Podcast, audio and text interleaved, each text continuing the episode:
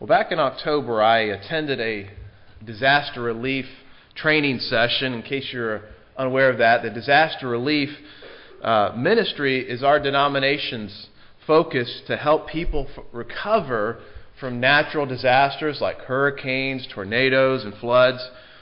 Uh, they have about 82,000 trained volunteers. It's an amazing workforce they have and over 1,500 mobile units which will go and provide food and housing and so on, repair work for people who have been devastated by these natural disasters. And, I'm, and myself, I'm trying to work toward uh, receiving my chaplaincy certification like Mark Gillette did a couple years ago. Now, at this training time, the speaker was a lady named Naomi Paget, who actually used to attend our church uh, a number of years ago and has since moved but uh, she was sharing about her many experiences around the uh, one experience that she shared that, for whatever reason, just kind of struck me that day was a, uh, kind of a, a relatively rare natural disaster, and that was a mudslide. You guys remember the Oso mudslide in Washington State that happened back in 2014? That's a picture of it right there. You see how it, the right side of that hill is just kind of cleaned off there? Well, apparently that used to be trees, and it just caved in. Tremendous mudslide, covered about one square mile, and killed 43 people. Great tragedy. 49 homes, in addition to this, were destroyed. So, to compound things for the survivors um, of those who survived the mudslide, mudslide insurance is uncommon. So, in the state of Washington, actually, there were not any companies that sold mudslide insurance. You would have had to have purchased it from a state agency outside of Washington. Okay?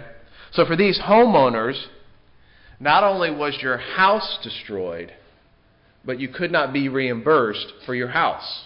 I mean, these houses were totally destroyed. They ended up sometimes a mile or so away from where they were.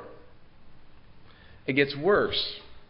If you had a mortgage on the house, you were still legally bound to pay for that mortgage.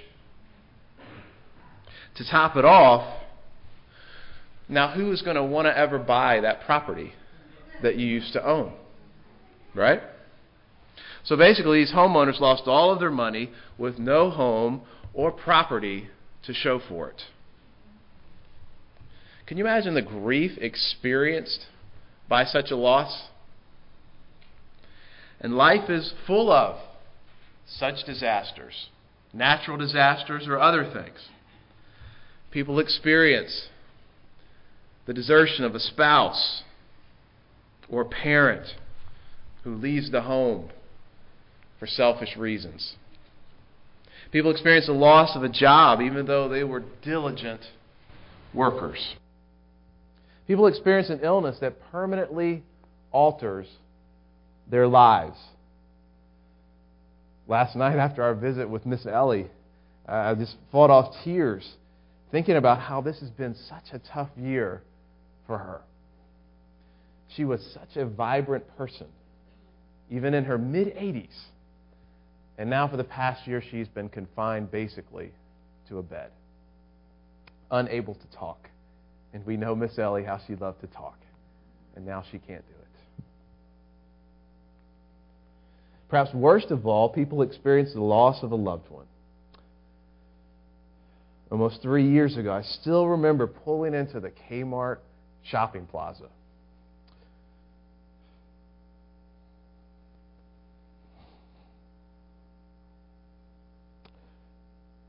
And on a Sunday afternoon, heard from my oldest brother.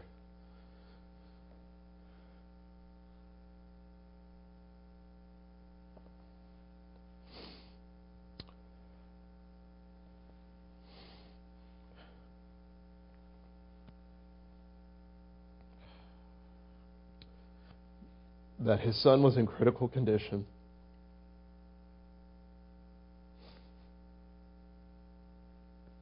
And he died later that night.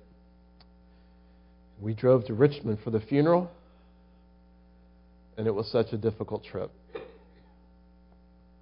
And our whole family was just devastated. Life is full of grief. And I'm not just talking about a, a disappointment that we experience, minor traffic accident that inconveniences us or something. I'm talking about deep, deep grief. It's very hard to fathom.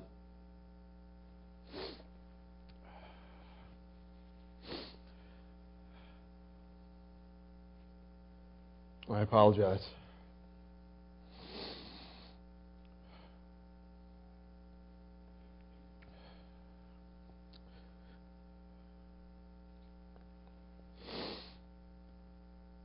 And our response to this grief is really important.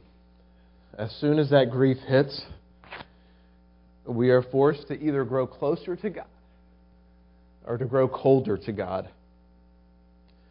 Grief can sink our relationship with Him, or God can use it to strengthen our relationship with Him. And Christ is able to do that. Do you believe that? He is. In his book, God's Healing for Life's Losses, Robert Kellemen says Christianity doesn't in any way lessen suffering, it enables you to take it, to face it, to work through it, and eventually convert it. Grief does not have to have the last say in our lives. As you know, we're in the midst of this series called Jesus is Greater, Finding Hope in God's and finding hope in life struggles. And we've been covering these topics like doubt, anger, and temptation, depression, and things that we struggle with. And we're in the midst of four, a string of four messages about related areas, but still distinct areas guilt, regret, forgiveness, and grief. And this is how I've been distinguishing them. Guilt focuses on sinful things that we do. Regret focuses on foolish things that we do. Forgiveness focuses on sinful things done to us, whereas grief focuses on bad things that happen to us.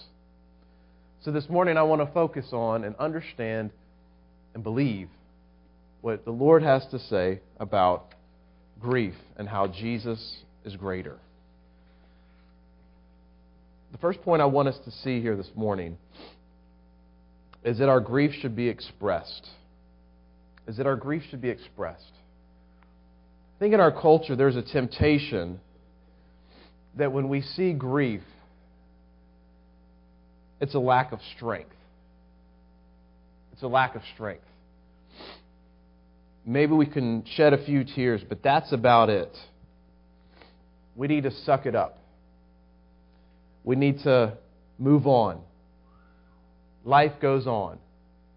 It is what it is, and other things that we say. But when you look in the pages of Scripture, that's not what you find. You find people who are overwhelmed by grief and who express it. Job grieved the sudden loss of his children and his possessions. In Genesis 23, Abraham wept over the death of his wife Sarah. In Genesis 37, Jacob mourned over the loss of his son Joseph. In Deuteronomy 24, the nation of Israel mourned for 30 days over the loss of their irreplaceable leader, Moses. In 2 Samuel 12, David wept for the loss of his infant son. These individuals expressed great consternation what they were going through. They didn't bottle it up. He said, well, maybe that was just their culture. That's how they expressed themselves. Well, perhaps that might be an element of truth in that. But I think the scriptures are given as a model for us to emulate and how we are to live our lives. And I think this is most poignantly demonstrated in the life of Jesus. You might think, well, maybe since Jesus is God in human flesh, that we would never expect him to grieve because He knows things that we don't know, right? He knows things from all of eternity. He knows the full picture. He's able to see and perceive hearts and minds and know things that we don't know. So, since He knows all this, He'll see it and put it all together and not be grieved. Or maybe His power, which we know was you know, unique and able to heal things and heal the sick, that he would not grieve because he could just heal things and heal people of the things that were struggling or, or plaguing them. And certainly those things are true. But we have to remember that Jesus was fully man. He didn't just look like a man or appear to be a man. He was fully man in all of his makeup and emotions. Therefore, he experienced grief too. In Isaiah 53, it was prophesied that, that when the Messiah came, it would, he would be like this. It says in Isaiah 53 3, He was despised and rejected by men, a man of sorrows and acquainted with grief. We see this in his life and ministry in, in various occasions, but I think the most poignant example of Jesus' grief, an example for us, is found in John chapter 11. I invite you to turn there, page 898, if you care to join along here. John chapter 11.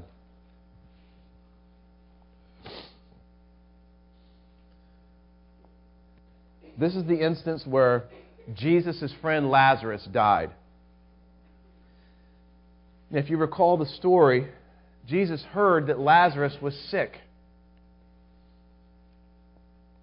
But he did not go and rush to be with his friend and to heal him. And in the meantime, Lazarus passed away. When Jesus finally arrived four days later, Lazarus' sister Mary met him, and she was weeping. So then we go, go to John chapter 11, verses 33 to 35, and it relates what happens next. Everybody there? Says, When Jesus saw her weeping, and the Jews had, who had come with her also weeping, he was deeply moved in his spirit and greatly troubled. And he said, Where have you laid him?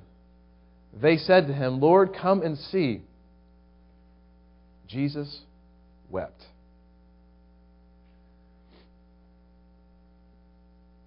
It's so powerful, those two words. Jesus wept. When he encountered them, it says that he was deeply moved in his spirit. He was deeply moved in his spirit, even though he knew that Lazarus was going to die. It was no shock for him. And he was grieved, even though he knew that momentarily he was going to raise Lazarus again from the dead.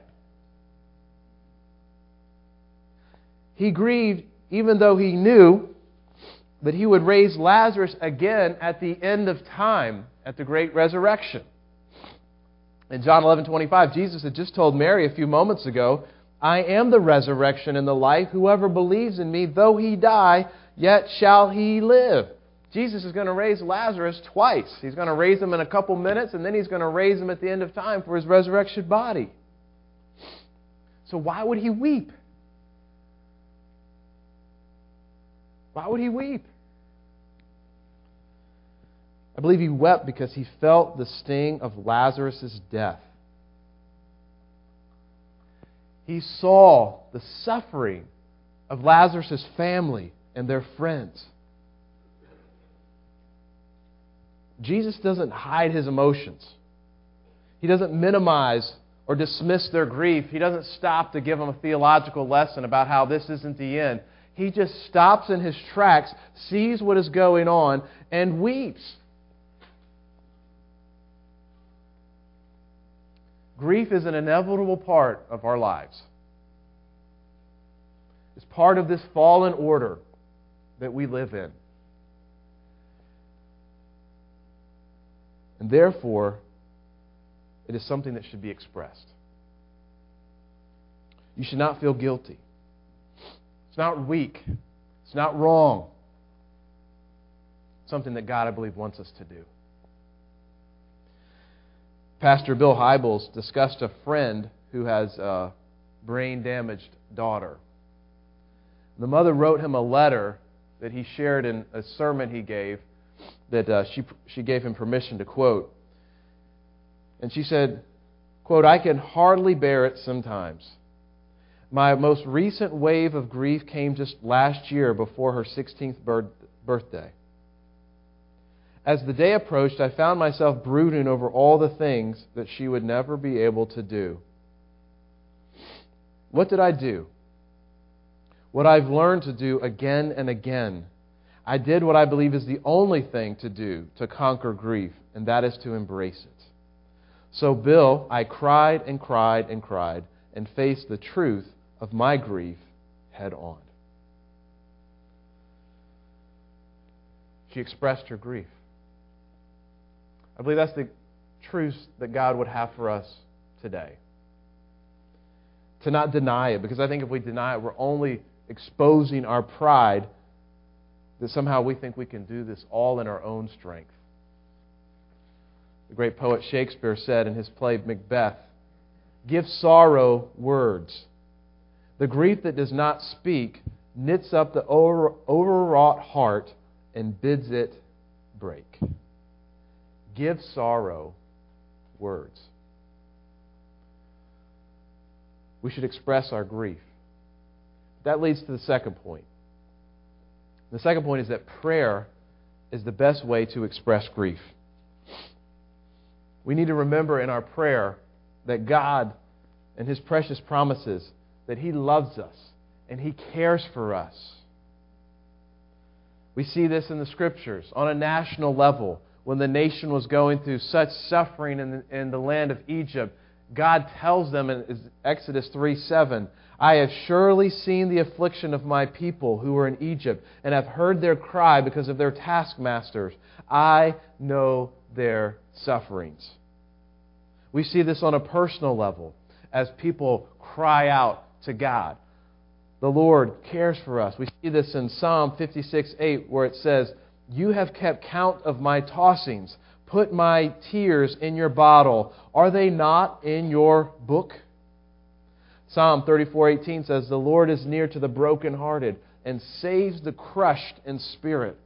Psalm 147 verse 3 says, "He heals the brokenhearted and binds up their wounds." But friends, it's important for us to remember that we need to seek his comfort and not just kind of presume upon it, right? We should seek the Lord in prayer. And I love how the scripture provides these examples for us that we are, when we're in the grieving process of how we are to pray, and we're not just to bottle up, and we're not just to maybe express our frustrations and grief to the air, but we're to go to God. 1 Samuel 1:10 speaks of Hannah who was unable to have children at this point in her life and she says it says about her she was deeply distressed and prayed to the Lord and wept bitterly. She wept bitterly. You look at the Psalms. I love the Psalms. So many people love the Psalms because they, they are heartfelt praises and prayers to God. And there's 150 Psalms. But did you know that the biggest category of Psalms are what is known as lament Psalms? A lament psalm is where someone expresses their grief to God. And depending upon how you categorize it, there are about 50 or 60 of our Psalms that fall into this category of lament Psalms. Here's an example of a powerful lament. Might be familiar with it. Psalm 13, verse 1 and 2. How long, O Lord, will you forget me forever? How long will you hide your face from me? How long must I take counsel in my soul and have sorrow in my heart all the day? When you read that, it, it kind of hits some folks as sounding irreverent, right? To speak so directly to God in the midst of your grief. But I think we should reevaluate that mindset. Rather than speaking to some kind of passive deity, which we sometimes tend to do, the psalmists speak directly to God. The God who made them, the God who redeemed them. And, and you know what? I would say that it's more reverent to go directly to God than just to grumble and complain about our circumstances, right? The psalmists, they recognize that God is ultimately control of our circumstances, and He wants us to view life this way. The language of the Psalms isn't shocking if we really believe that God is sovereign over all things, the good and the hard times, right?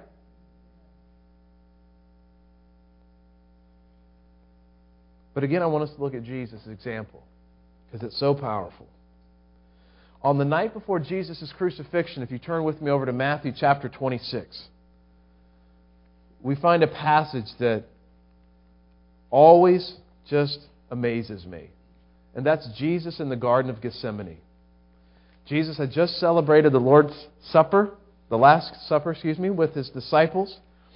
And he went to the Garden of Gethsemane to pray. And it says in Matthew chapter 26, verses 37 to 39, these words And taking with him Peter and the two sons of Zebedee, he began to be sorrowful and troubled.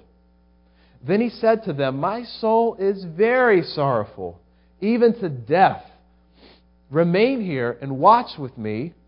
And going a little farther, he fell on his face and prayed. This passage is just so fascinating. Jesus was overwhelmed by what he faced. He grieved over the desertion of his disciples. He grieved over the rejection of the religious leaders and the crowds who would say, Crucify him. He grieved over the physical pain of the cross, which was the worst kind of capital punishment in the day. But most of all, Jesus grieved over the wrath of God he would endure for our sins and for the separation he would experience from the Father. Jesus, as we know, he didn't deserve any of this, did he? This was not his doings. But yet he was standing in our place. He would suffer and die. And so Jesus, in this moment of greatest sorrow, he doesn't just grieve, does he?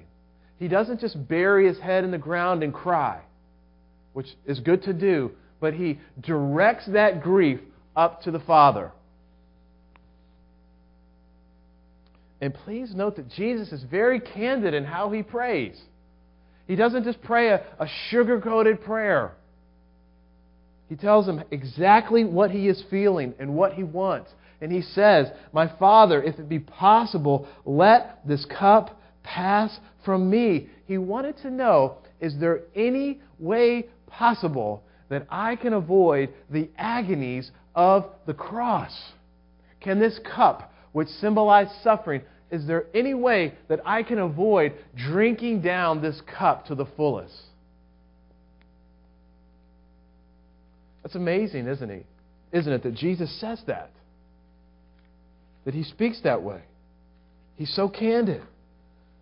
And I think we have much to learn from Jesus. We should do the same. To express our hearts and our griefs to God and asking Him to remove them. And please note, though, that Jesus' prayer, it doesn't end with just expressing his grief. His prayer ended with trust. He said, My Father, if it be possible, let this cup pass from me. Nevertheless, not as I will, but as you will. He surrendered to the will of God. He trusted the character of God. He trusted the plan of God, even though that involved him going to the cross. He trusted, and his words, they really just echo what we find so many times in those lament psalms, which start off with deep expressions of grief and sorrow but by the end of the psalm, usually they end up in a heartfelt word of praise and trust in God. Psalm 13, which I read just a few moments ago, How long, O Lord? You know, just these incredible cries of grief and so candid words to the Lord. Well, it ends just a few verses later in verses 5 and 6 by saying, But I have trusted in your steadfast love. My heart shall rejoice in your salvation. I will sing to the Lord because he has dealt bountifully with me. And this is where God wants us take, to take us all the way to the end. You follow me? He doesn't want us just to stay in the pits of despair. He wants us to move from problem to praise. And I truly believe that in every situation, no matter how deep and unbearable it might seem, that we really haven't truly resolved it in our heart and sought the Lord to the fullest until we're able, like the psalmist and like Jesus, to go from the pits of despair and the agonies of grief to be able, even if it's just kind of in a limited fashion, to be able to trust God and to praise Him and to see what He's doing through this.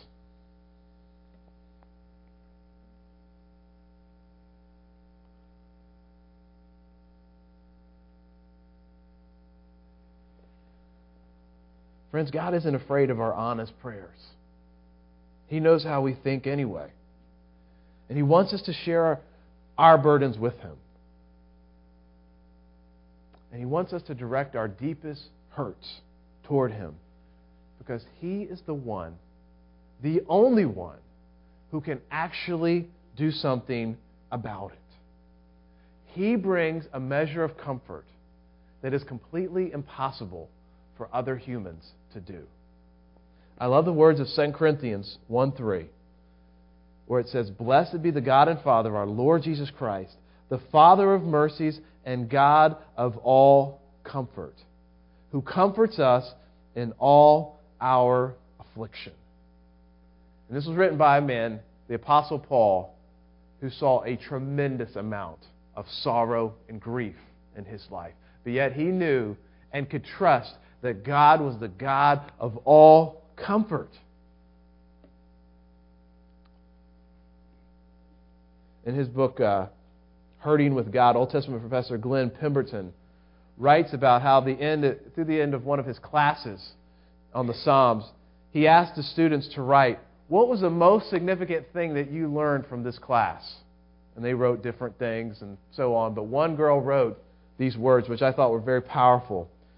She said, Since my mother died my freshman year, and even more so after my father's death this year, it has been a struggle for me to maintain a healthy prayer life. I did not question God, the relationship I have with Him, but I wasn't honest. After the first week in this class, I began praying Psalm 13 and finding that if I wasn't uh, that if I was honest with God, sometimes angry with Him, then I could truly talk and pray to God more earnestly. This class has taught me how to hurt with God rather than without Him. Amen? So, if we're going to grow in processing grief, not just dismissing it, I think God wants us to see from the examples of Scripture, to see from the example of Christ, how to express that grief to the Lord. Not bottling up, not trying to pretend it doesn't exist, not trying to act like we can walk through this fallen world and not go through these things, but to give them to the Lord in prayer. And then to continue to seek Him until we arrive at that place. But even if it's not all the way completely there, to be at a place where we can praise God. We can move from the problem to the praise. We can move from the pits of despair to the place that we have joy in our God. Amen? Let's pray. Lord, your word says in Psalm 46 that you are a refuge and strength, a very present help in trouble.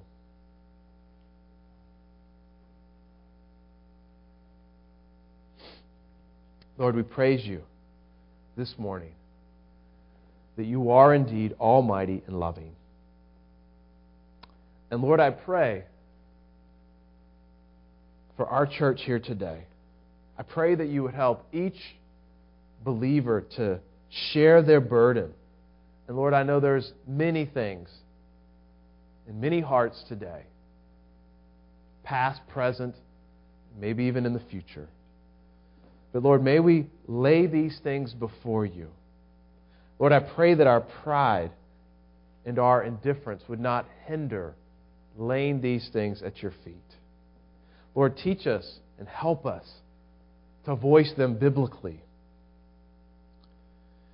And Lord, as we express our pain and admit our struggles, Lord, help us to voice them in a way that we never lose sight of our confidence in your care, even if we cannot see it at this very moment.